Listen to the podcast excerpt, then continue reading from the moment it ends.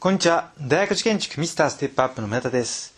今日の条件の翻訳は、制限付きの最大最小を求めるということで、制限付き。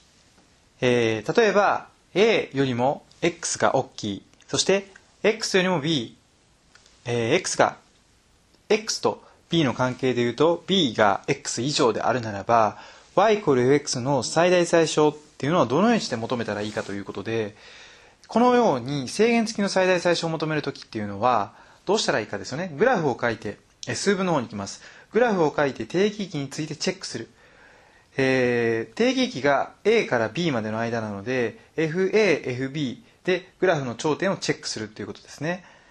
えー最大値、制限付きの最大値というのは定義域内での最大と最小がどこのポイントになるのかということなので、頂点をチェックするというのは一つのポイントですよね。二次関数であれば、頂点が、えどの位置にあるかが最大最小の決め手になる。そして、定義域内でのその端っこの部分ですね。この場合であれば A と B。この A と B に A と B の時の Y の値を出してあげる。この時最大か最小なのかっていうのをグラフでちゃんと確認して書いてあげれば、えーわかるということですね。はい。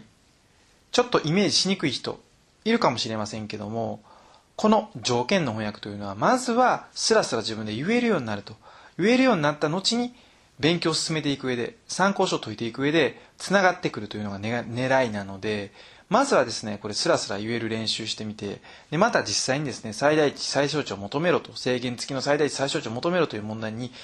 あの、出会った時に、この和文から数文というのを意識して解いてみてください。きっとですね、解きやすくなっています。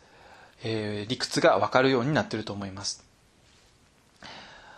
今日の条件の翻訳、ぜひ覚えてくださいね。